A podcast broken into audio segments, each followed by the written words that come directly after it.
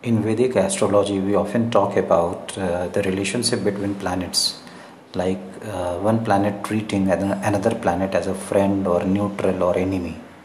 So, here I am going to discuss that what each planet uh, treats other planets as. For example, let us talk about Sun. Sun treats Moon, Mars, and Jupiter as friends. Uh, Sun treats Mercury as neutral and Sun sees Venus and Saturn as enemies.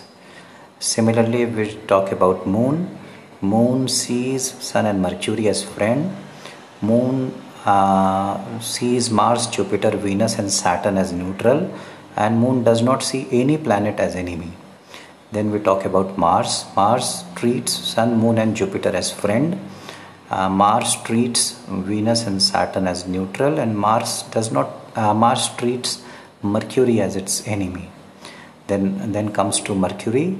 Mercury sees Sun and Venus as friend, and uh, Mercury sees Mars, Jupiter, and Saturn as neutral, and uh, Mercury sees Moon as the enemy.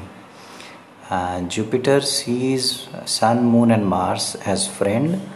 Jupiter sees Saturn as neutral, and Jupiter sees Mercury and Venus as enemy and similarly Venus sees uh, Mercury and Saturn as friend uh, and Venus sees Mars and Jupiter as neutral and Mars and Venus sees Sun and Moon as enemy.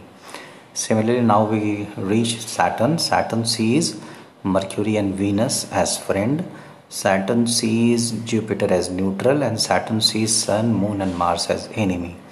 So we need to understand how planets like treat each other because uh, when it comes to a planet sitting in some other planet's house so how uh, will will that planet the tenant planet uh, um, behave well there?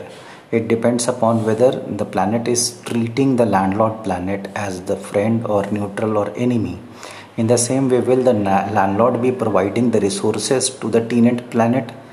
And the same uh, in, in that case we'll have to see how the landlord planet treats the tenant planet.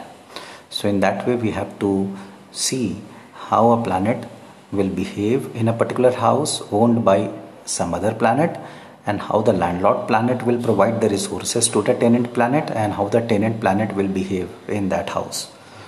So it's very important